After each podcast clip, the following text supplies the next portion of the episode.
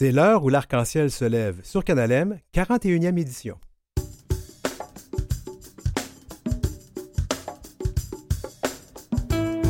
Content de vous retrouver en cette deuxième saison de l'heure où l'arc-en-ciel se lève. Au sommaire aujourd'hui, une discussion sur les enjeux et les actualités qui touchent nos communautés. Et en deuxième partie, une rencontre avec Luc Provost. Vous savez pas c'est qui? Ah, ben c'est la personne sous la perruque de Mado. L'heure où l'arc-en-ciel se lève, on ne porte peut-être pas de perruque, mais on a quand même du toupet.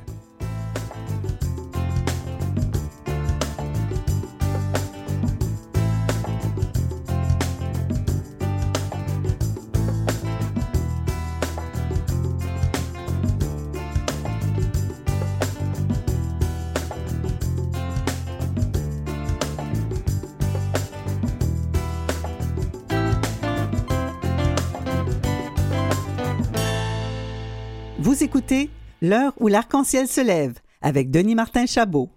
Ben, bonjour, bonsoir, peu importe l'heure où vous nous écoutez. On est très content de vous retrouver cette année pour cette deuxième saison de l'heure où l'arc-en-ciel se lève. Je m'appelle Denis Martin Chabot. Je suis très heureux d'avoir ce mandat à nouveau d'animer cette émission.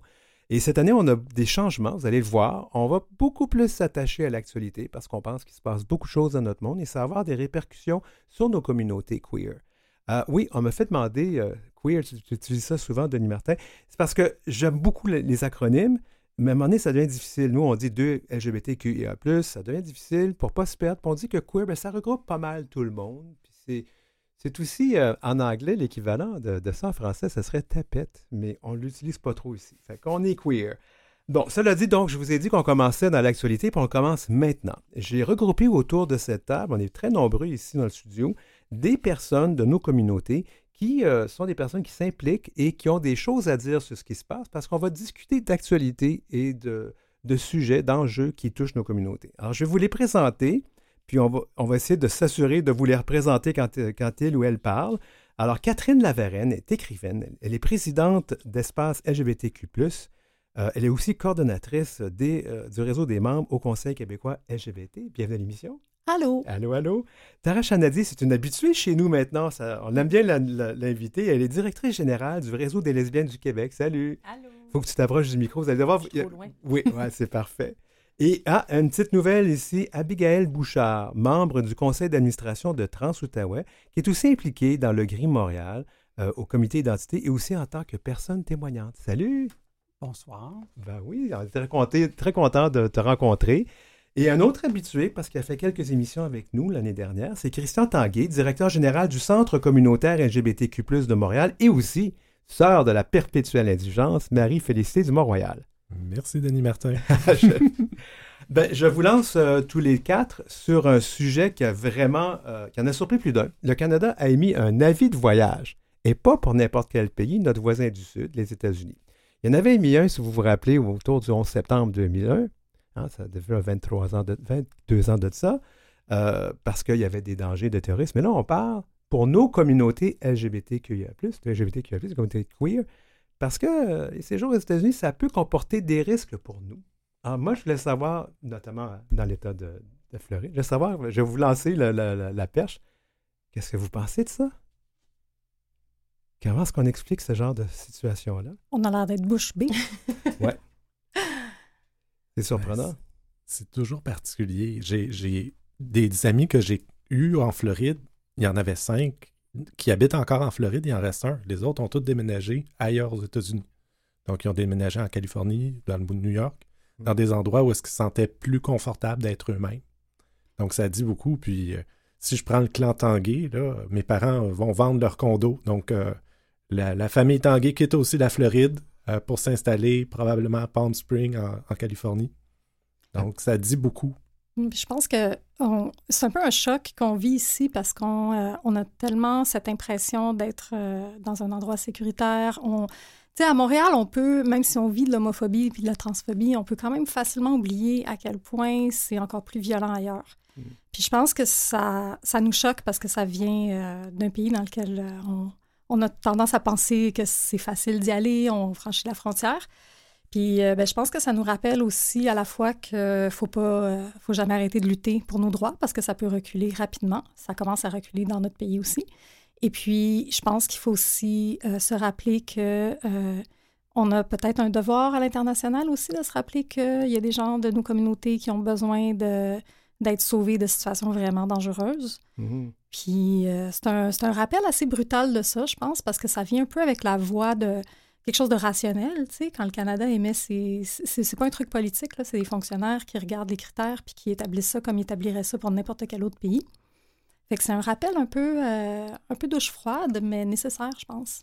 Euh, Je te, je te vois, Tara, tu voulais ajouter quelque chose? Oui, ben vraiment, je trouve que ça résonne beaucoup, c'est de rien prendre pour acquis aussi. Nous, on était tout au bureau quand on a vu l'avertissement passer, puis on était vraiment tellement, tellement surpris, tellement choqués de penser que, c'est quelque chose qu'on pense pas, qu'on n'imagine pas, qu'on n'envisage pas. C'est quelque chose qui nous rappelle aussi, ben, comme tu le dis, Catherine, qui nous rappelle vraiment, qui nous rappelle vraiment beaucoup de choses, que, que les luttes sont pas finies, qu'on doit continuer continuellement, autant sur les luttes féministes que sur les luttes euh, LGBTQ+, de, de continuer de, de lutter, puis d'être solidaire aussi, parce qu'on le sait que ça touche particulièrement les personnes trans, les personnes à l'expression de genre euh, non... euh, Non, non conforme, non, Non j'aime pas, pas- non conforme à- à- à- au conformisme, excuse-moi l'expression. ouais. Ouais, hors de la norme hégémonique, euh, Oui. donc de la norme hétéronormée.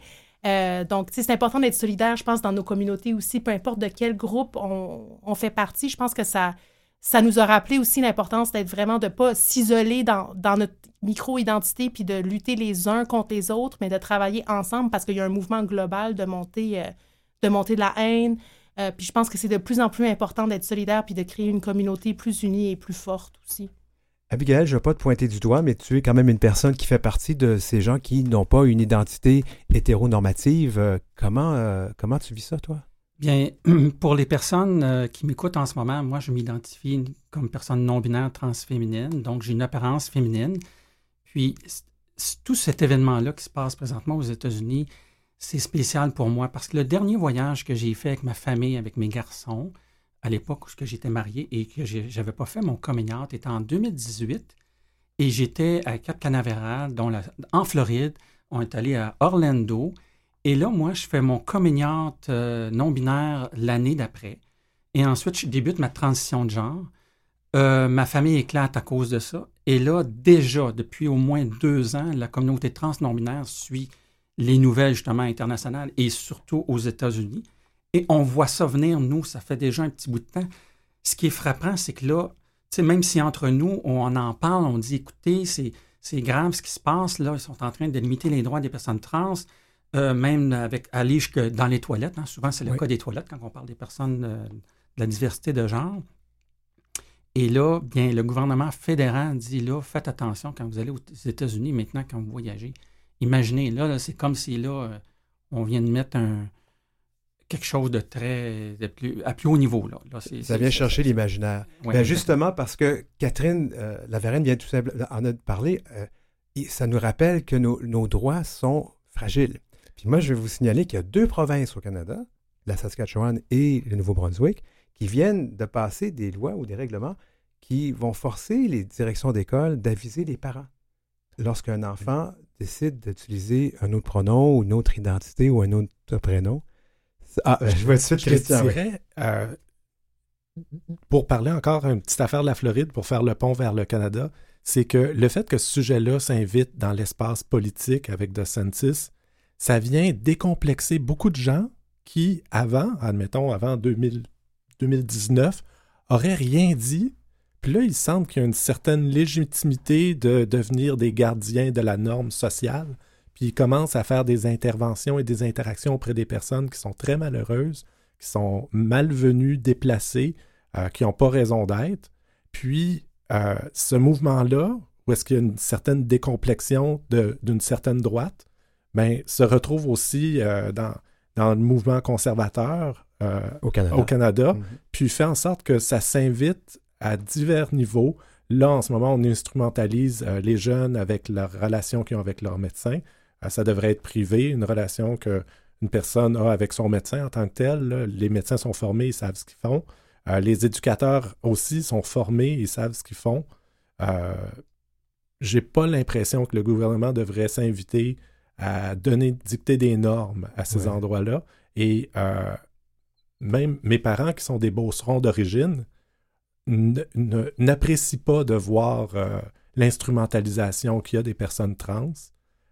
ils trouvent que c'est déplacé. Donc, ça, c'est assez spécial de voir ce qu'on voit en ce moment.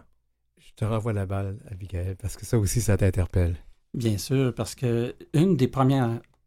Euh, quand on dit euh, affirmation, on s'affirme. Hein, mm-hmm. ben, chez les personnes trans non-binaires, on parle de trois types d'affirmation ou de transition. On parle de transition sociale, médicale et légale. Souvent, la transition sociale, c'est ça. C'est l'utilisation d'un nouveau prénom, un nouveau pronom ou des prénoms pronom. Et souvent, euh, chez les jeunes, c'est la première forme d'affirmation. On ne parle même pas de chirurgie, même pas de traitements médicaux, même pas de, de, transition légale. Et là, déjà, on vient tuer dans l'œuf l'affirmation d'un ou d'une jeune souvent, euh, j'anime des groupes, euh, je co-anime des groupes avec une sexologue de parents d'enfants trans. Puis souvent, les parents sont les derniers informés. Pourquoi? Parce que le milieu familial, des fois, il y a des choses qui entendent les jeunes dans le milieu familial, souvent transphobes, homophobes. Et là, si tu es une personne comme, ça concernée, qui est en questionnement, ça fait des fois des années, tu es un, jeune euh, au début de la puberté, et là, il y a des choses que ton corps change, mais là, toi, ça touche ton identité. Et là, ta première forme d'affirmation, des fois, c'est à l'école avec tes amis d'utiliser un nouveau prénom, un nouveau pronom, un nouveau genre. Donc, et déjà, la personne se sent mieux, se sent bien. Et là, tu as le gouvernement qui vient dire légiférer par rapport à ça. Par rapport à dire non, ça, tu ne peux pas faire ça. Ou en tout cas, il faut aviser tes parents. Bien, je me pose la question, moi, une personne dans la diversité sexuelle, est-ce qu'elle a besoin de faire un communiant et on est obligé de légiférer par rapport à son orientation sexuelle? Ou son identité ou affirmation de genre, oui. Mais là, on parle d'affirmation de genre. Orientation sexuelle, je veux dire, ça, euh, on ne légifère pas là-dessus. Sur la personne le sait souvent assez tôt aussi. Puis là, parce que là, elle veut utiliser un nouveau prénom, pronom, euh, là, les parents doivent être informés. Est-ce qu'on doit s'inquiéter aussi de la sécurité ou de, cette, de cette jeune, ben, jeune personne-là qui euh, si ça cache des parents parce qu'elle ne sent pas qu'elle a de l'appui? Oui, bien, moi, j'aimerais amener un, point qui vient d'études qui ont été faites sur les, jeunes euh, personnes des communautés LGBTQ, en situation d'itinérance, qui mhm. sont vraiment surreprésentées chez les personnes en, situation ou à risque d'itinérance. On parle de deux à trois fois euh, le, il y a deux ou trois fois plus de personnes LGBTQ, en situation d'itinérance chez les jeunes. Et puis, dans très, très haut taux, la raison principale pour laquelle ces jeunes-là se retrouvent dans ces situations-là, c'est la rupture avec le milieu familial qui n'accepte pas leur identité de genre ou leur euh, orientation sexuelle. Puis euh, on sait aussi que c'est hyper bénéfique, c'est super positif pour un jeune de pouvoir explorer. Puis l'école peut être un milieu sain où explorer. Puis d'ailleurs, euh, ici, on sait qu'à partir de 14 ans, on n'est pas obligé de dévoiler aux parents les interventions médicales ou ce que les jeunes prennent comme décision pour leur santé. Euh, donc, moi, je vois ça vraiment comme une espèce de panique morale où les parents ont tellement peur qu'ils veulent absolument être mis au courant puis moi aussi, je suis un parent. Moi, j'ai trois enfants qui sont euh, adultes et adolescents.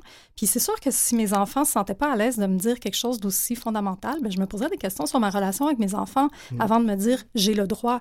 Non, on n'a pas juste des droits comme parents, on a des responsabilités. Puis la responsabilité première, c'est de fournir un milieu sain où nos enfants peuvent s'épanouir et peuvent choisir de nous cacher des choses aussi. Moi, je ne sais pas tout ce que mes enfants font et vivent, mm. puis euh, grand merci parce que je ne suis pas sûre, je veux le savoir. Mais quand ils se sentent prêts de me le dire, ben j'espère que ça va être un moment où est-ce qu'ils vont avoir eu du soutien dans les milieux de l'école. C'est ça qu'on souhaite. C'est pas une question de cacher des choses, que c'est pas, pas du lobbying, c'est pas de, de l'idéologie. C'est respecter les droits fondamentaux des enfants. Puis je pense que légiférer comme ça dans notre pays, c'est vraiment préoccupant, parce qu'on on légifère contre les droits de nos enfants. Je vais envoyer la question, Tara. Euh, je fais encore du chemin là-dessus. Le poison euh, homophobe et transphobe américain, on dit qu'il est en train de se répandre ici. Puis ce week-end même, le Congrès du Parti conservateur fédéral, qui, selon les derniers sondages, va former le prochain gouvernement au Canada, bien, il, y a des, drôles de résolutions qui ont été passées, notamment quelque chose qui ressemble à une des 400 euh, lois ou projets de loi américains, c'est-à-dire qu'on euh, va empêcher ou interdire l'accès au traitement euh, pour les, les, réassignations ou whatever pour les jeunes personnes trans et non-binaires. Mm. Ça s'en vient ici, là.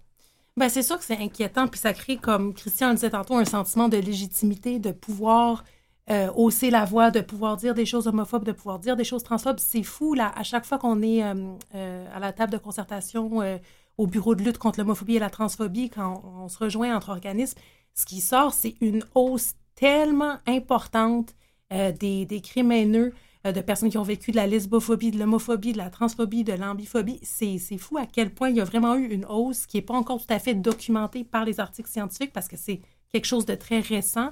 Euh, mais c'est vraiment quelque chose, puis le, le, gouvernement au niveau provincial se questionne sur quoi faire, comment, comment intervenir, comment légiférer cette hausse, cette hausse, cette légitimité de, du, de, de plusieurs personnes de pouvoir, de pouvoir dire ces choses. Donc, c'est sûr que c'est inquiétant.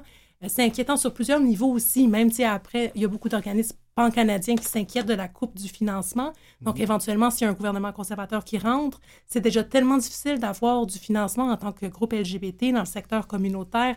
C'est des services fondamentaux qu'on donne à des communautés qui souvent n'ont pas d'endroit où, où se tourner. C'est une expertise vraiment super importante. Puis avec une, coupe aussi, une coupe budgétaire des enjeux LGBT, c'est sûr qu'on peut s'inquiéter pour les ressources, l'accès aux ressources, euh, la santé mentale, l'accès à des, soins plus précis pour les personnes qui en ont besoin. Donc, il y a vraiment beaucoup d'inquiétudes qui accompagnent, euh, ce contexte-là. Et est-ce qu'on doit, euh, qu'est-ce qu'on va devoir faire comme communauté? Parce que ce gouvernement-là s'en vient, là? Bien, je dirais, je suis encouragé des fois de voir dans les grands médias nationaux des médecins qui interviennent puis qui mm. font de la. qui expliquent un peu c'est quoi leur lien, comment ça fonctionne, puis qui démontrent les argumentaires qui sont créés de toutes pièces pour essayer de polariser. Parce que dans le fond, ce qui arrive, on, on s'en va en élection bientôt, on cherche les sujets clés sur lesquels on va polariser le vote. Il y a tout plein de trucs qui vont circuler dans des chambres d'écho qui vont faire euh, activer les gens, puis ils vont euh, aller, euh, au moment de voter, ça risque d'être des, des, choses qui vont faire pencher leur, leur X dans la balance. Donc, c'est vraiment ces éléments-là. Et il y a vraiment beaucoup d'éducation qui doit être faite, beaucoup de démystification. Euh, puis, euh, des fois, on nous montre là, des épouvantails euh, qui sont basés sur des prémices qui sont fausses. Mm. Puis, après, c'est des communautés qui vivent le stress minoritaire, qui en pâtissent. Après, on voit des bilans sociaux où est-ce que l'itinérance, la probabilité, la prévalence est plus grande. Après ça, euh, les habiletés euh, financières sont moins grandes, précarité plus grande, euh, plus de chances d'éviction, plus de difficultés à monter tous les paliers qui nous permettent d'avoir une résilience et de, si on passe un choc au travers de notre vie, d'avoir un filet suffisant pour nous retenir. Donc, c'est ces éléments-là que le politique vient comme influencer la façon que les personnes LGBT se perçoivent, puis leur légitimité qu'ils ont, puis aussi euh, leur sentiment de pouvoir voir l'avenir euh, qui leur offre des choses intéressantes pour eux. Je vais continuer là-dessus parce qu'il y a eu quand même quelque chose récemment qui était un symbole ou un signe de comment le discours haineux qui, bon, parfois appartenait aux tavernes ou dans les cuisines, qui se retrouve sur les réseaux sociaux, donc, il y, a, une enseignante à l'école Richelieu à Montérégie qui euh, a demandé, à compter de maintenant, j'aimerais qu'on reconnaisse le fait que je suis une personne non-binaire et que je m'identifie ni un à l'autre ou en même temps. Donc, voulait qu'on l'appelle Mix Martine. Et la direction d'école a dit ben, je vais envoyer quand même une note de service aux, euh, aux parents des enfants de cette classe-là pour les aviser. Et cette personne-là s'est retrouvée à recevoir des menaces de mort.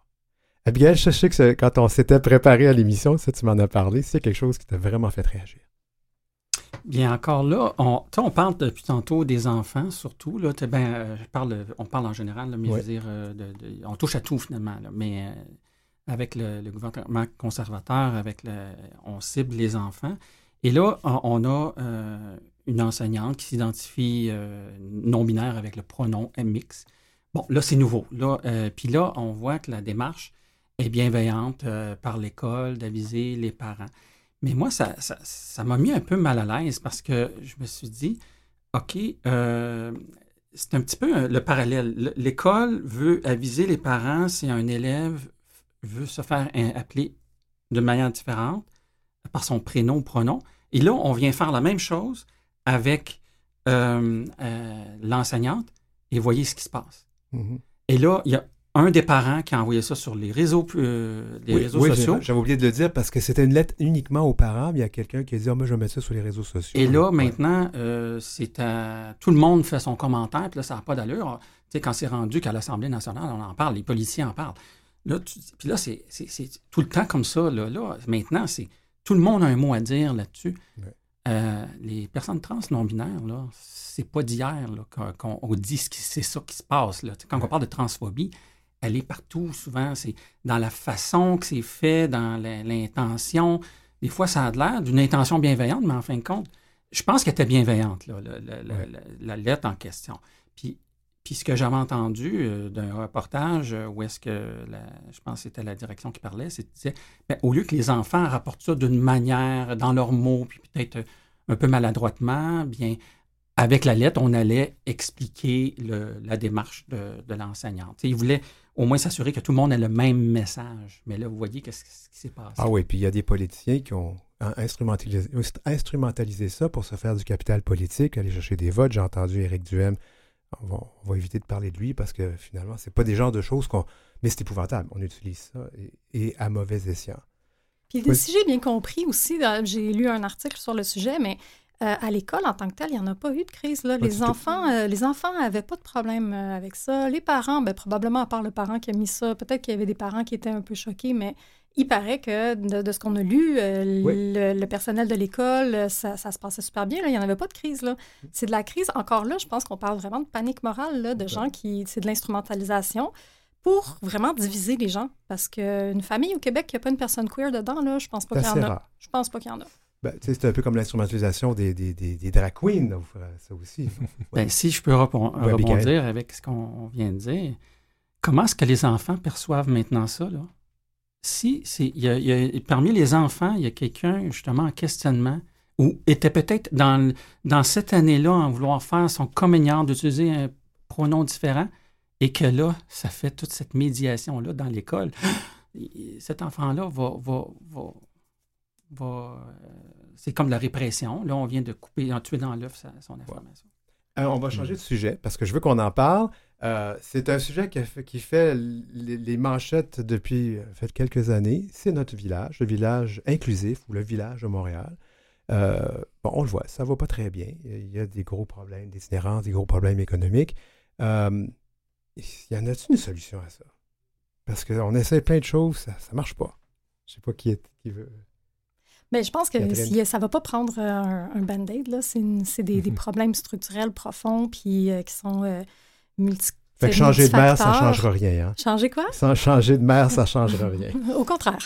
Euh, puis, euh, hum, mon jupon dépasse un peu. Euh, mais en fait, aussi, tu sais, Denis Martin, euh, tu sais, quand on dit ça va tellement mal dans le village, ben, moi, c'est là, je, je mets un peu mon chapeau de présidente d'espace LGBTQ. On- nos, nos membres, ce sont des organismes communautaires qui sont principalement situés ben, à Montréal puis qui veulent se regrouper pour être dans, dans, dans un complexe communautaire. Mais il y a de nos membres qui nous disent, mais à force qu'on dise ça, ben là, il y a moins de gens qui viennent dans le village. Là, les commerces vont moins bien. Mais là aussi, on dirait qu'il y a une enflure du problème. Il y a des problèmes, il y en a.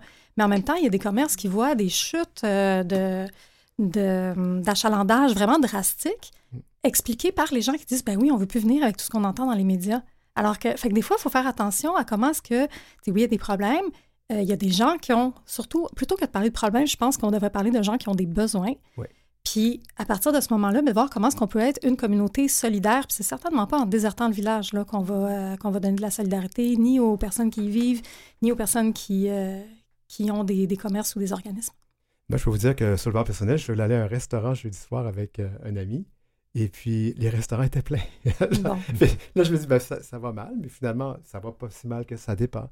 Y a quelqu'un d'autre? Oui, je- Christian. Mais euh, aussi, il y a une réalité de consommation, de, de- de- d'enjeux au niveau de la santé. Des fois, on dit l'itinérance rime avec la consommation, rime avec la santé mentale.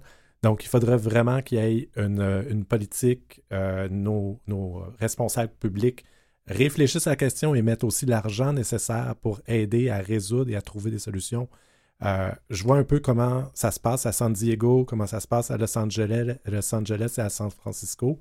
Je crains qu'on s'en aille dans cette direction-là et que les, les, les- les problèmes deviennent de plus en plus prenants et que les personnes, plutôt que d'avoir des soins, on les abandonne complètement, puis ils sont laissés. La finalité, c'est quasiment la mort. C'est le, la façon que les autorités se déchargent de ces personnes-là, euh, complètement les livre à la mort. Donc, c'est pas c'est pas dans mes valeurs québécoises qu'on m'a enseigné quand j'étais jeune d'avoir de, cette posture-là. C'est de l'aide, de l'entraide, du soutien, de l'écoute. Mm-hmm. C'est des lieux qui sont adaptés, c'est euh, des ressources disponibles, un milieu communautaire fort. C'est d'avoir des professionnels de la santé qui sont accessibles pour pouvoir euh, avoir aussi des modèles innovants. On, nous a dit à quel point le Québec était innovant des fois dans ses façons d'avoir des maisons de chambre supervisées, d'avoir euh, toutes sortes de façons de pouvoir ramener les gens à l'intérieur du système. Donc, il y a vraiment des choses très, très grandes à faire et il y a des moyens qui doivent être déployés. Puis, c'est pas en niant le problème ou en le poussant chez le voisin qu'on règle de quoi. Justement, tu as mentionné une présence communautaire forte, puis je pense que je vais aller, je vais rebondir là-dessus parce que on n'a pas invité Catherine pour rien. Elle est la présidente d'Espace LGBTQ+. On, arrive à quelque chose. Il y a un projet qui débloque. Là. Oui, oui, Espace LGBTQ+, c'est euh, un organisme qui a été fondé par euh, plusieurs, euh, plusieurs regroupements communautaires qui voulaient ouvrir un espace dans le village où avoir plusieurs organismes communautaires, une salle événementielle, euh, des espaces ouverts à la communauté. Et puis, euh, ben, ça, ça y est, on a franchi la première grande étape. On a acheté euh, un bâtiment situé au 929 Sainte-Catherine-Est, mhm. ben, qui fait tout le coin de rue, en fait. on vient juste de l'acheter. Ça va normalement ouvrir en 2025. Et puis, on va avoir une douzaine d'organismes communautaires qui vont être là, qui vont donner des services. Et puis, ça reste encore à développer. On a encore des défis, notamment de financement pour les rénovations à faire. Donc, on va on va, on va revenir en parler pour, euh, pour parler de, de nos levées de fonds. Je voulais terminer avec, quand même avec une bonne nouvelle. C'est une très bonne nouvelle, oui. parce que ça fait longtemps que le milieu le demande. Euh, on, a, on sent qu'on a le soutien là, des partenaires, euh, on a le soutien de la ville, assurément. en tout cas, donc c'est... puis on a hâte de vous recevoir à l'ouverture. Bien, certainement. Est-ce que quelqu'un d'autre voulait ajouter quelque chose? Encore une petite. J'aimerais souligner en fait la résilience puis l'initiative de personnes comme Catherine, de toutes vous qui avez réussi à vous mettre ensemble puis faire ça. C'est quelque chose qui prend beaucoup de temps, qui prend beaucoup d'énergie. Euh, qu'il n'y avait pas de, fonds nécessairement pour partir ça, puis à quel point les communautés LGBT ont de la résilience puis de l'énergie à mettre là-dedans. Donc, en tout cas, juste pour dire bravo, puis on est vraiment contents. bravo à toute l'équipe, parce que c'est beaucoup de gens. Je vais vous arrêter ici. Il me reste à peu près 30 secondes. Je vais, tous, je vais vous désannoncer. Je suis désolé, j'avais complètement oublié de faire ça. Alors, Christian Tanguay, directeur général du Centre communautaire LGBT, euh, de Montréal, Abigail Bouchard, qui est avec Trans-Outaouais et avec Gris Montréal, Tara Chanadi du Réseau lesbienne du Québec et Catherine Lavarenne d'Espace LGBTQ. J'ai juste le temps de vous dire qu'on vous revient dans deux minutes.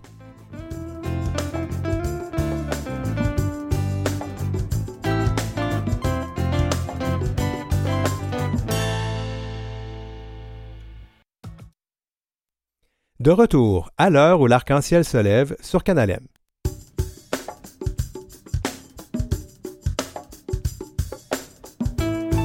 En cette deuxième partie d'émission, nous recevons Luc Provost. Pour ceux qui ne savent pas qui est Luc Provost, ben, c'est la personne sous la perruque de Mado Lamotte.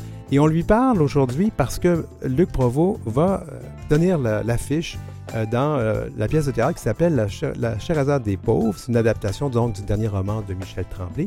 Et ça prend l'affiche cette semaine au Théâtre du Trident.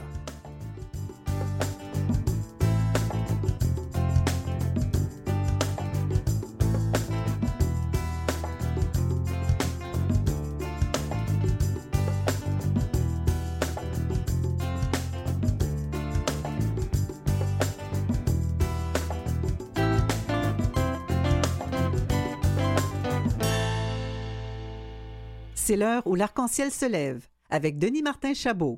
On reçoit aujourd'hui Mado Lamotte. Euh, Mado Lamotte, qui ne connaît pas Mado, il y avait une blague que je vais reprendre de notre ami Barbada qui disait ben, je suis la troisième drag queen la plus connue. Non, la quatrième drag queen la plus connue.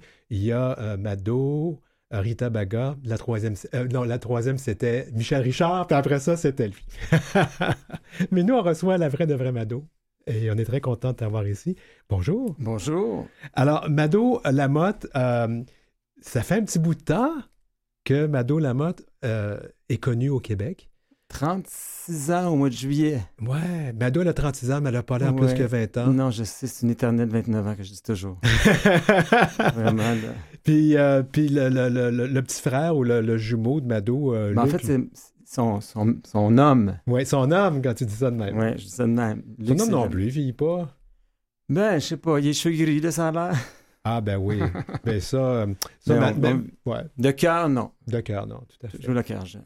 Euh, écoute, pour plusieurs, moi je connais l'histoire de Mado, mais plusieurs personnes ne connaissent pas. Comment ça t'est venu à l'idée de, euh, à une époque où d'être drag queen, c'était pas dans le vent comme ça l'est maintenant, comment ça t'est venu à l'idée de faire ça? Mais premièrement, je vais prendre la voix de Luc. Comme ça, Oui. il va, t'expliquer. Oui, en fait, je, je vais spécifier aux gens, c'est que euh, nous, on invite les deux personnes, Luc et Mado, puis euh, ça va être Luc qui va répondre à certaines questions. C'est ça. Parce que quand j'étais à l'école de théâtre, à un moment donné, je, je trouvais que je jouais pas assez. J'étais à l'UQAM en, en option théâtre parce que j'étais plus petit que tout le monde. Puis bon, je- tu peux pas jouer Roméo quand tu mesures 5 pieds 6 puis toutes les filles mesurent 5 pieds 10. tu sais. Ouais.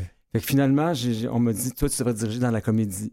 Puis bon, ben OK, pourquoi pas. Puis un soir, par hasard, je suis dans une soirée euh, au bar qui s'appelle le Poodle, puis il annonce une soirée qui- pour femmes d'affaires. Ah, c'est c'est complètement cinglé. Comment ça s'appelait? Businesswoman, c'est en anglais, ça venait de Toronto, ce concept-là. Une, une convention des femmes d'affaires du Québec, en affaires de même. Moi, mon meilleur ami Olivia s'est déguisé en femme d'affaires pour cette soirée-là. On a eu tellement de fun, on a tellement déconné que le patron est venu nous voir pour nous dire Hey, vous deux, là, vous jouez votre rôle depuis le début de la soirée, vous êtes super hot. Ça vous tenterait de faire un show? Euh, un show de quoi? Tu sais, moi, je suis en théâtre, oui, je veux faire des shows. tu sais. Puis là, quand il nous a expliqué c'était quoi, ben, garder nos personnages, fait qu'on a OK, on essaye. Fait que vraiment, de- c'est arrivé de nulle part finalement. Je, je, voulais pas, c'était pas prémédité, je voulais pas faire une carrière de drag queen. Je savais même pas c'était quoi une drag queen. Dans ce temps-là, ce, ce mot-là n'existait même pas. On disait travesti, personnificateur féminin. Nous Oui. autres, on se décrivait comme des personnages parce qu'on on rentrait dans aucune des catégories. Puis on a fait un show à ce bar-là, le Poodle, qui s'appelait Les Sœurs Lamotte. Le Noël en juillet des Sœurs Lamotte. C'est le 24 juillet que Mado est né, Ouais. 1987. Wow. Fait que là, elle va avoir 36 ans cet été. Même si elle dit toujours qu'à 29 ans, ça marche pas, mais c'est pas grave. Ben, elle a pas l'air d'avoir plus que 20 Non, ans. non, mais c'est ça. C'est une éternelle. C'est le maquillage, ça cache des rides, on sait bien. Ah, ben, Puis je, vais devenir- finalement, je, vais, c'est- faire- je vais devenir drag queen moi aussi. Ben oui, pourquoi pas. ça serait tellement plus beau si tout le monde était un peu drag queen. Ouais, tout à fait. Fait que finalement, ça- on a refait l'expérience une deuxième fois, euh, quelques mois plus tard, puis on a comme eu la piqûre de faire du spectacle. Que je me servais de, de ce personnage-là pour faire de la scène, ce que je voulais faire dans la vie. Puis je me suis fait prendre au jeu. À force d'en faire, j'aimais ça. Puis à force d'aimer ça, ben, le public euh, a embarqué aussi. Tu sais, c'est sûr que quand tu fais quelque chose, si le public n'est pas là, ben là, oublie ça. Mhm. Puis Puis- le public a embarqué, puis ça, ça s'est rendu à un moment donné, je pense que c'était, je sais plus quel bar, mais c'était les bingo à En fait, Mado. Après le, le Poodle, pour faire une histoire courte, Oui. au Lézard, où j'animais les mardis interdits. OK. C'était une soirée gay dans un bar, euh, ben, en fait, mix. On disait pas gay straight à l'époque. C'était comme Ouais. une soirée mixte. Mhm. Puis dans, pas loin de ça, il y avait un petit bar qui s'appelait le Zorro, dans un sous-sol, où j'ai commencé les premiers bingo Amado. OK. Parce que ceux que le grand public connaît, c'est les bingo Amado du Sky, C'est ça. qui se sont transportés au Spectrum après, puis au Capitole à Québec, puis un petit peu en tournée dans la... Dans la, dans la- Et les bingos, expliquons qu'est-ce que c'était, là. C'était pas des, c'était pas des, C'était- bing- c'était pas des bingos comme les gens connaissent. C'était Ouais. pas un jeu. On, jou- on jouait, on faisait tout sauf du bingo.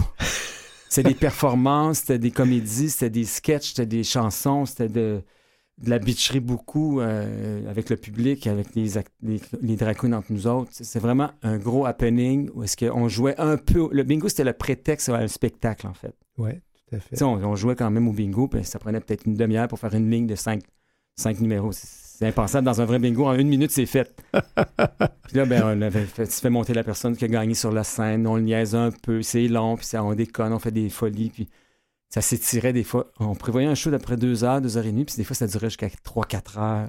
Aïe. Mon record au Casino de Montréal pendant la Fierté Gay, à l'époque, c'était Diversité. Ouais. On avait fait cinq heures de bingo. dans- On a commencé à 8 heures, puis les gens partaient vers minuit. Ils n'étaient plus capables. On a fini comme à une heure moins quart du matin. Il restait la moitié de la salle qui était encore là, qui en voulait encore. Mais nous autres, on était épuisés. mais- Mais toi, toi- toi- mais c'était aussi, c'était pas tout préparé, là. Vous non. improvisiez beaucoup. La base était préparée s'il y avait des Oui. performances, tout ça, mais le reste, c'était de l'impro non-stop. Parce que finalement, Mado, c'est aussi une humoriste, là. Mais Elle est drôle. le stand-up comique, Stand-up comique. un Ouais. peu. Mais je n'aime pas ça dire ça parce qu'elle ne se tient pas debout devant son micro. Souvent, le stand-up comique, il y a des textes répétés, puis il fait Oui, oui. Mais Mado a fait beaucoup d'impro, mais de plus en plus, moi, j'écris des textes pour être sûr que si j'ai un blanc de mémoire, quelque chose, ben, c'est moi qui écris le texte. Fait que Mado, elle va être capable de, se débrouiller sans s'il y a un blanc qui arrive, a un- ou s'il y a quelqu'un dans la salle qui tombe ses nerfs, ou s'il y a quelqu'un qui dérange le show, tu sais, elle sait comment se revirer de bas puis répondre, puis ça reste drôle.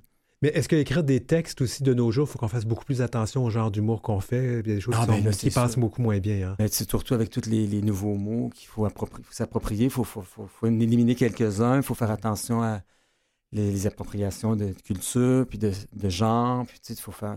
Il y a tout ça qui, que tu mets en ligne de compte, c'est plus facile. Je réfléchis toujours deux, trois fois avant de parler et avant d'écrire aussi. D'accord. Donc, Mado, elle prend pas trop un verre quand quand t'es sur Elle n'en prend plus du tout. Ah oui? À l'époque des bingos, on pouvait caler jusqu'à 10 cognacs, Nana et moi, puis là, Ah finalement... euh, C'est ça qui faisait que ça allongeait les shows. On devenait Ouais. complètement cinglé. Mais là, finalement, si je veux, si je veux que Mado vive jusqu'à 30 ans, de 29 à 30, ça dure au moins 20 ans entre les deux. Fait Tout à fait, tout à fait. moi, je bois plus du tout. Du tout. Euh, écoute, euh, t'attendais-tu à ce qu'à un moment donné, même Mado devienne tellement connue, euh, et elle a même eu sa, sa statue de cire? euh, Non, j'en viens pas. ouais, Non, non, je, je m'attendais pas à ça du tout. Moi, quand j'ai commencé, c'était en attendant. ouais. Je vais faire Mado en attendant de faire du théâtre. Aïe, aïe. Mais comme je me suis fait prendre au jeu, puis je- Mado était de plus en plus en demande, j'en faisais de plus en plus, je me rendais compte que je faisais. C'était devenu ma job à temps plein. Ouais. Et j'ai fait, bon, ben. je- Bon, euh, on, fait des, on va en reparler ta- tantôt, mais en attendant, ça va finir par arriver parce que Luc va se retrouver sur scène. Mais ça, on va en reparler. Ouais, euh, ça, c'est quelque tard. chose. Euh, il y a, bon, évidemment, on connaît à Montréal le cabaret, le, le bar où Mado euh, performe. Euh, Est-ce que c'est toujours aussi euh, important dans la carrière de Mado d'être là au bar? Ben, tout à fait, parce que c'est comme sa scène. Moi, je dis toujours, j'ai- mon théâtre où je peux faire évoluer mon personnage. Mhm. Parce que dans les bars, souvent, c'est qu'on n'était pas très bien reçus. Tu un, fallait un flash show qui appelait euh, de 1 heure à 1 heure et quart. Ça, c'est si le DJ voulait, Ouais. parce qu'il fallait pas que tu, déranges son mix. Je peux comprendre. Ça, des fois, ça, on, on dérangeait plus que d'autres choses. Les, les, en- les- les- les jeunes qui s'amusent, qui dansent, qui ont du fun, bang, on l'arrête tout ça, on leur présente un show. Fait que c'était pas toujours bien vu par tout le monde, même si beaucoup de gens en général aimaient nos shows. Mais le fait d'avoir un cabaret maintenant, c'est genre, ben écoute, j'ai ma place, je peux faire ce que je veux, j'ai pas de compte à rendre à personne, à part à moi-même. Ouais. Puis tu sais, ça devient comme un vrai théâtre. On fait des shows d'une heure avec Entraque, deux heures, je veux dire, avec Entraque. Fait que là, le client qui vient voir un spectacle, il vient voir un spectacle. Il vient pas pour danser, puis ah, on va te déranger avec un spectacle. Non, non, non. Euh, Moi, je suis allé à voir des spectacles euh, au cabaret. C'est ouais, ça, puis c'est des bons spectacles, c'est des longs spectacles. C'est pas genre juste un, un petit flash de 10-15 minutes. Tout à fait. Tout à fait. C'est des shows très bien montés, très bien Ben, présentés. c'est c'est préparé maintenant. Souvent dans les bars, on était préparé, mais un petit peu plus euh, moins. C'était moins sérieux. là. Euh, écoute, on, on- on a. Le, le- T'es arrivé au monde, Mado est arrivé au monde à une époque où euh, c'était pas la, connu comme maintenant. hein, la- les drag Ah queens, maintenant, c'est vraiment, excuse-moi l'anglicisme, mais c'est mainstream. hein, c'est Oui, un phénomène connu. Euh, et beaucoup de ces drag queens-là sont les filles de Mado, sont tes filles. Comment tu vois ça? là? Comment tu vis ça, cette, cette époque-là? Mais J'ai une grande fierté pour ce qui se passe aujourd'hui avec les Rita Baga, Barbada, Mona de Grenoble, Gisèle Lelebay. Ça, c'est les quatre qui sont dans l'actualité en ce moment. Puis en même temps, ben, je trouve que c'est le fun de Puis l'évolution. Rita, qu'il y a eu. c'est ta fille, là. Ben, c'était ma petite fille, mais là, comme sa mère fait plus de drague, elle m'a demandé Je peux-tu être ta fille à la place? Tu sais, c'est comme dans le monde de la drague, il y a comme des, des mères, des grands-mères, des, des, Oui, des, oui, des oui. matantes, des marraines. Moi, je suis marraine. Ma- Mado est marraine de deux, trois dragues. Elle a deux, trois filles, mais il y, en, là, il y en a une qui est décédée, malheureusement. Il y en a une autre qui fait plus de spectacle. Il y en a une autre qui est. Là, je dis c'est ma fille travestie, euh, transsexuelle, parce qu'elle est redevenue un garçon. Puis, tu sais, on, Ah, on s'amuse Ah, avec les- les- les- L'arbre généalogique des drag queens change continuellement, mais tu sais, il y a comme un arbre généalogique qui s'est formé. Mado est en haut, là. Puis là, il y a ses enfants, qui ont, eux autres, ils ont eu des enfants, puis là, c'est très drôle. Mais c'est, Ah ouais, grand-mère à 29 ans. Faut pas, faut pas oublier ça. En fait, Mado, elle est arrière-grand-mère. À 29 ans. Puis Là, j'ai dit aux filles, arrêtez de faire des enfants parce que je veux pas être arrière, arrière, arrière. Rapidement, Luc. Ben, en fait, non, pas rapidement, c'est important cette question-là. Qu'est-ce que Mado te permet de dire comme artiste que tu ne pourrais pas dire en Luc? Ben, c'est sûr qu'elle peut être un peu plus euh, euh, politisée, puis elle peut être avoir, donner son opinion sur des sujets peut-être qui passeraient moins bien que si c'était un garçon qui débarquait sur scène puis qui faisait des gags avec les filles, des fois, ben, sans se faire traiter de misogyne ou euh, hétérophobe, Ouais. si ce mot existe. Tu sais, en même temps, c'est sûr que j'en profite pas. Je fais pas exprès de dire, bon, je vais passer ce message-là avec Mado, là. Mais inconsciemment, je l'ai fait parfois, tu sais, pendant certaines périodes de l'année, pendant la fierté gay, quand je disais des trucs euh, qui dénigraient la- le, le- le- le défilé ou, ou genre tel, tel truc, tel autre truc. Puis là, je me servais de Mado pour passer des, comme, mon opinion, pour, pour, pour, pour- pour dire ce que moi j'avais à dire, mais si je l'avais fait en gars, je suis pas sûr que ça aurait passé de la même façon. tu sais. Tout à fait. Ou ça aurait peut-être pas été accepté du tout. Il y a beaucoup de, de- de personnes, d'artistes drag aussi, qui disent ben moi, quand je suis, je suis très timide en personne, mais quand je suis dans mon, dans, dans mon personnage, je, je suis plus à l'aise de dire ce que Moi, je ça l'a changé. Plus Ouais. jeune, j'étais très excentrique. Aussi- autant en Luc qu'en Mado. Ah oui? Mais en vieillissant, je me suis assagi. Là, c'est Mado la folle, un- ben- ben beaucoup moins folle qu'elle était. là. Elle, elle- elle s'est assagie elle aussi. Mais moi, je suis plus réservé que timide. C'est-à-dire que je, je, je suis un solitaire dans la vie. J'aime, je, travaille seul avec mes, mes, mes textes puis mes trucs euh, pour, pour mon personnage. Même si j'adore travailler en équipe. C- j'habite seul aussi, puis ça, ça fait bien mon affaire. Là. Je me plains pas de ça. Mais en même temps, aller vers euh, être le centre d'attraction, ça me tente plus. Hmm. Parce que Mado prend toute la place. C'est bien correct comme ça. J'aime ça avoir ma petite vie privée, en fait. Là, je pense que je vais l'avoir un peu moins parce que si je commence à faire de la télé puis du théâtre, oh là, Luc va se faire voir la face un petit peu plus. On va savoir qui est justement la personne sous la perruque. On prend une petite pause, puis on revient. Oui.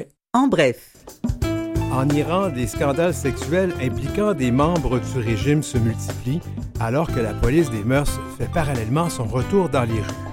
Chaque semaine, depuis le début juillet, une nouvelle vidéo surgit sur les réseaux sociaux révélant les frasques sexuelles d'un membre du régime iranien pris en flagrant délit d'infidélité ou débat homosexuel. Un chanteur propagandiste, un conseiller municipal d'une station balnéaire, un imam célèbre ou encore le patron d'un grand média. Le rigorisme religieux du pouvoir iranien semble vaciller une fois à l'abri des regards. Ces scandales interviennent alors qu'une répression sans précédent s'abat sur l'Iran, à la veille du premier anniversaire de la mort de Masha Amini, jeune femme kurde battue à mort par la police des mœurs pour un voile mal mis le 16 septembre dernier. Le régime enferme et exécute à tour de bras les opposants. Des dizaines de milliers de manifestants dorment en prison et plus de 500 ont été tués par les forces de l'ordre. Avec davantage de zèle pour traquer les Iraniennes qui bravent l'obligation de porter le voile que pour juger les membres du régime infidèle. Source Fugue.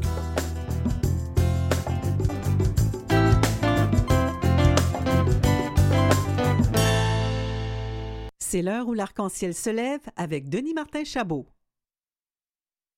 On revient donc avec Mado Lamotte et euh, son homme, Luc Provo. Alors, euh, ça se peut que vous entendiez Luc et parfois Mado. C'est- correct. euh, c'est comme ça.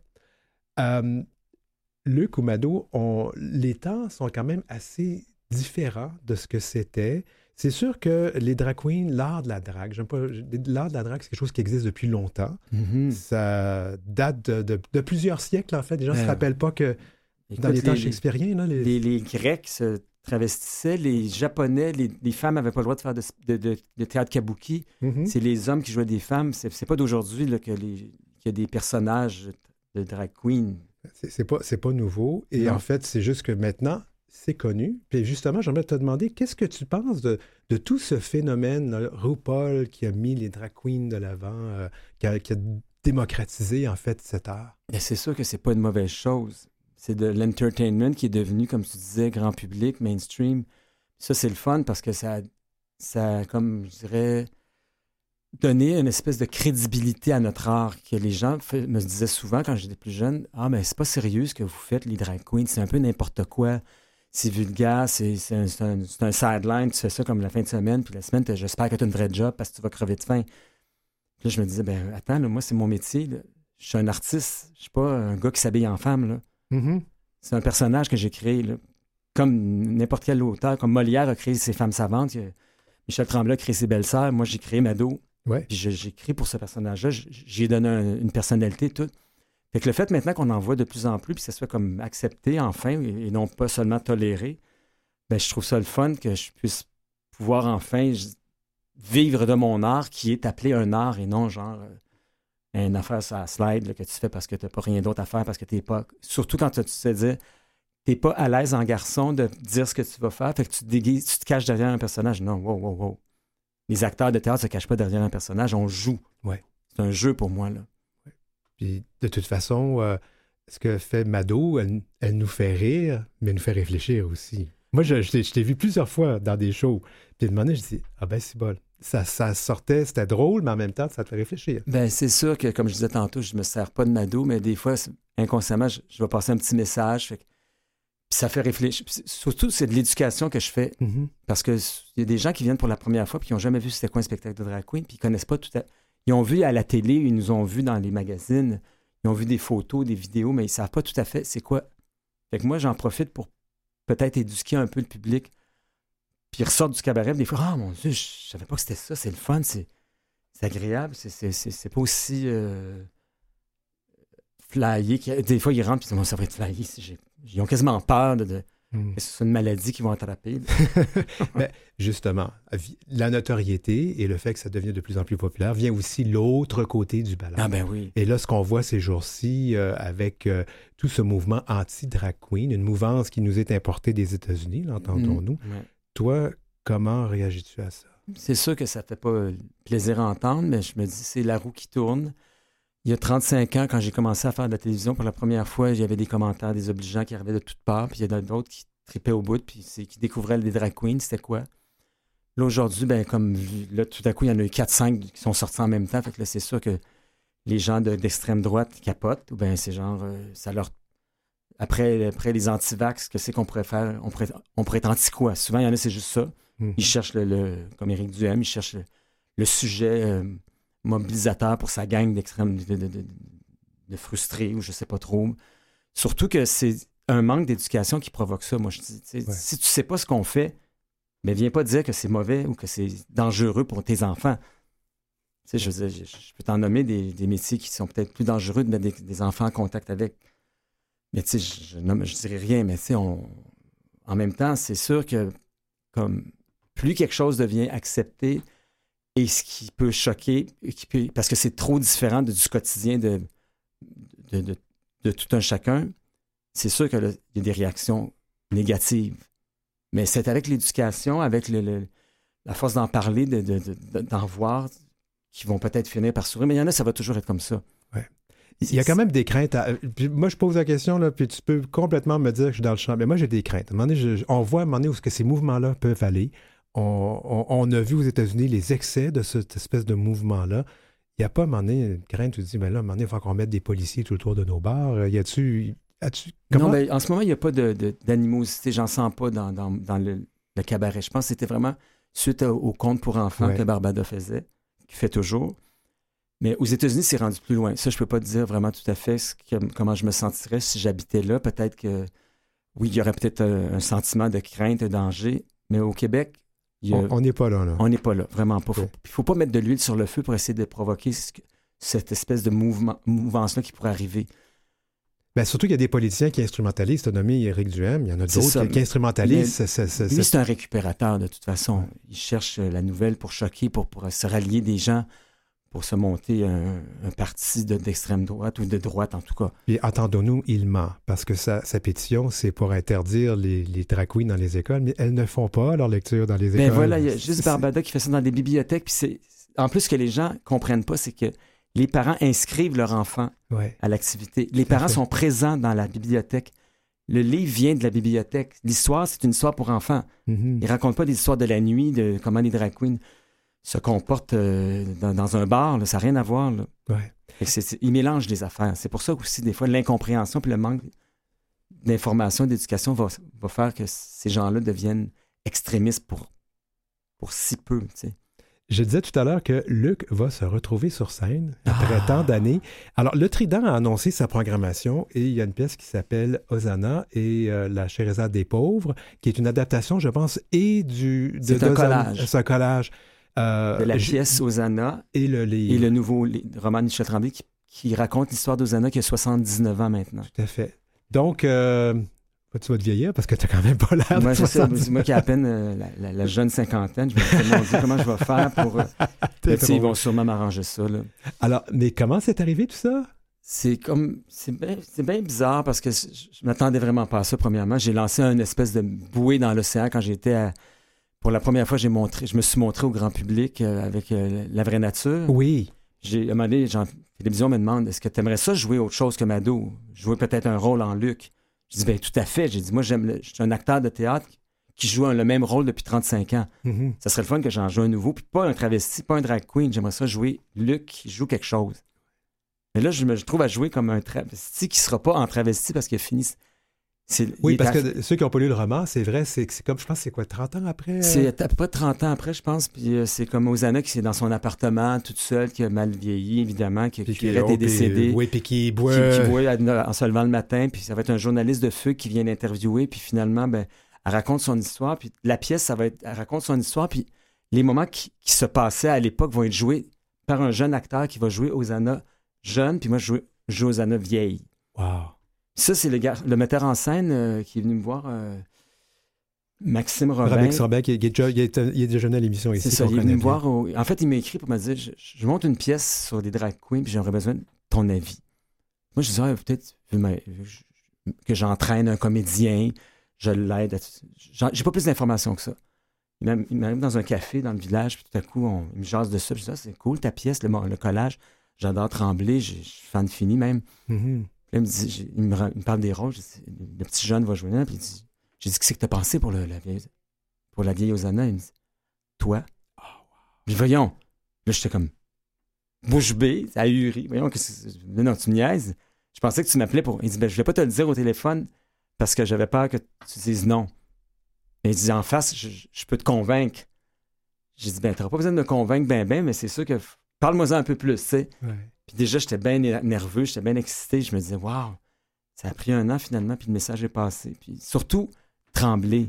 Oui. J'ai une histoire d'amour avec Michel Tremblay c'est depuis mes jeunes années de oui, parce que t'es es vraiment, vous êtes très proches. Moi, je, je le vois. Là, Oui, puis euh, il a fait son dernier lancement. Justement, il a fait le lancement de ce, ce livre-là au cabaret. Oui. Et je lisais un extrait devant la- les gens qui étaient là pour le lancement. Puis à la fin, Guylaine Tremblay, que j'aime qu'on se connaît bien, puis elle vient me voir, elle dit, franchement, Mado, elle dit, tu peux jouer ça n'importe quand. Arrête d'avoir peur de ne pas être capable. Parce que moi, je te disais, ah, j'étais-tu correct, j'avais peur. je- Non, non, tu peux, tu peux jouer, t'es hot. Puis Michel m'a dit, bravo, c'est super bon, tu as bien lu. Puis, je- puis après, quand il a su que c'est moi qui jouais, il m'a écrit un petit message, je suis vraiment content que tu aies accepté. Tu sais, c'est comme, je suis backé de toutes parts. là. Ouais. Si j'ai des problèmes, Guylaine, elle m'a dit, tu viendras voir, je vais te coacher, moi. Ah, c'est le fun. C'est sûr que c'est stressant un peu parce que ça fait longtemps que je joue le même rôle. Ouais. Là, il faut que je joue un nouveau rôle. Faut, que je- faut que je trouve une voix à ce personnage-là. Il faut que je trouve un genre. Il faut que je trouve euh, une personnalité qui sera pas Mado. Mais c'est le fun de découvrir Luc. Moi, je te connaissais avant, mais tu sais, euh, te voir en public, te voir en Luc, c'est pas mal d'être Mado, mais c'est le fun aussi de connaître la, Ben, ça fait la du- personne sous la Je perruque. pense là. que j'ai eu peur. Pas, pas j'ai eu peur, mais pendant 35 ans, j'ai dit non parce que je voulais pas que ça devienne l'espèce de sensationnalisme. Ah, c'est ça qui a de l'air en gars. Ah, Je voulais pas que ça soit juste une image qu'on voit Luc démaquillé ben, mais t'es beau, Luc. On devrait le dire au monde. là. Ben là, je Ah, suis pas payé pour J'ai une belle mère, j'avais un beau père, vraiment. J'étais gâté dans ma famille. On, tout du beau- il y a tout du beau monde par chez nous. Mais c'est surtout que, tu sais, j'ai toujours voulu garder ma vie privée, puis j'avais pas envie de me faire reconnaître sur la rue. Puis là, maintenant, on me reconnaît un petit peu plus à cause de l'émission, mais vu que ça fait déjà un an, là, whoop, il y a un peu moins de monde qui me reconnaissent. Ouais. Sais, j'aime ça être tranquille quand je prends le métro, de pas me faire achaler par tout le monde. Puis peut-être que là, après la pièce, si je deviens populaire en garçon, je vais être obligé d'acheter un char. Oh, non, non, c'est pas bon pour l'environnement. Mais j'ai mon vélo, puis je suis correct. Ouais. Luc Provost, c'était vraiment le fun de te recevoir. En fait, j'ai une dernière question rapidement. Oui. La statue là, de cire de Mado, qu'est-ce qu'il y en a? Ben, je sais pas. Tu l'as pas, tu l'as pas pris? Il voulait m'a- m'adonner, puis là, j'ai tout que je vais mettre ça? Puis là, finalement, le musée de la civilisation à Québec aurait acheté plein de statues québécois, ben, une, une dizaine de statues de Québécois Ouais, qui étaient sur place, dont celle de Mado. OK. Fait que quelque part dans un garde-robe du musée de la civilisation à Québec, peut-être qu'ils vont faire une exposition sur les légendes du Québec. Ah, mon Dieu. À 29 ans, une légende. Ah, c'est incroyable. Luc Provost, c'était un plaisir de te recevoir. Mado aussi, c'était un plaisir de te recevoir. Ben oui, elle était pas loin, mais Ah, ben, cette nuit tranquille, faire ah oui, changement. c'est rare. Merci beaucoup. Fait plaisir.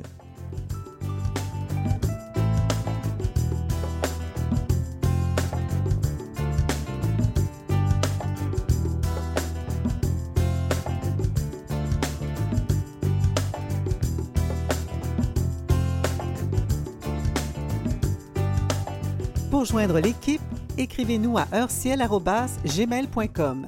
C'est heureciel en un seul mot et en minuscule, gmail.com. Pour joindre l'équipe, écrivez-nous à heurciel.outlook.com. C'est heurciel en un seul mot et en minuscule outlook.com.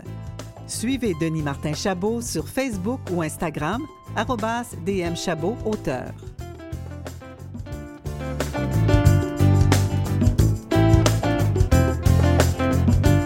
Bon, il y avait une petite confusion. Nous n'avons plus l'adresse outlook.com. C'est l'adresse, c'est heure ciel en un seul mot et le gmail.com. On s'est fait pirater l'adresse Outlook. C'est pour ça. J'aimerais remercier euh, toute l'équipe aujourd'hui. Euh, à la recherche, Marie Massé et Godéric Trobe, et puis Maurice Bolduc à la mise en onde. Euh, on remercie aussi Julie Curley pour la musique thème, Gerly Ormelette qui est chef de contenu numérique ici à Canal M, et on remercie Jean-Sébastien Liberté, chef de diffusion, Philippe Lapointe, directeur d'antenne, et Marjorie Théodore, présidente et directrice générale de Vie et Voix de Canal M. Je m'appelle Denis Martin Chabot, je vous souhaite de passer une bonne semaine et on se retrouve la semaine prochaine pour une autre édition de l'heure où l'arc-en-ciel se lève.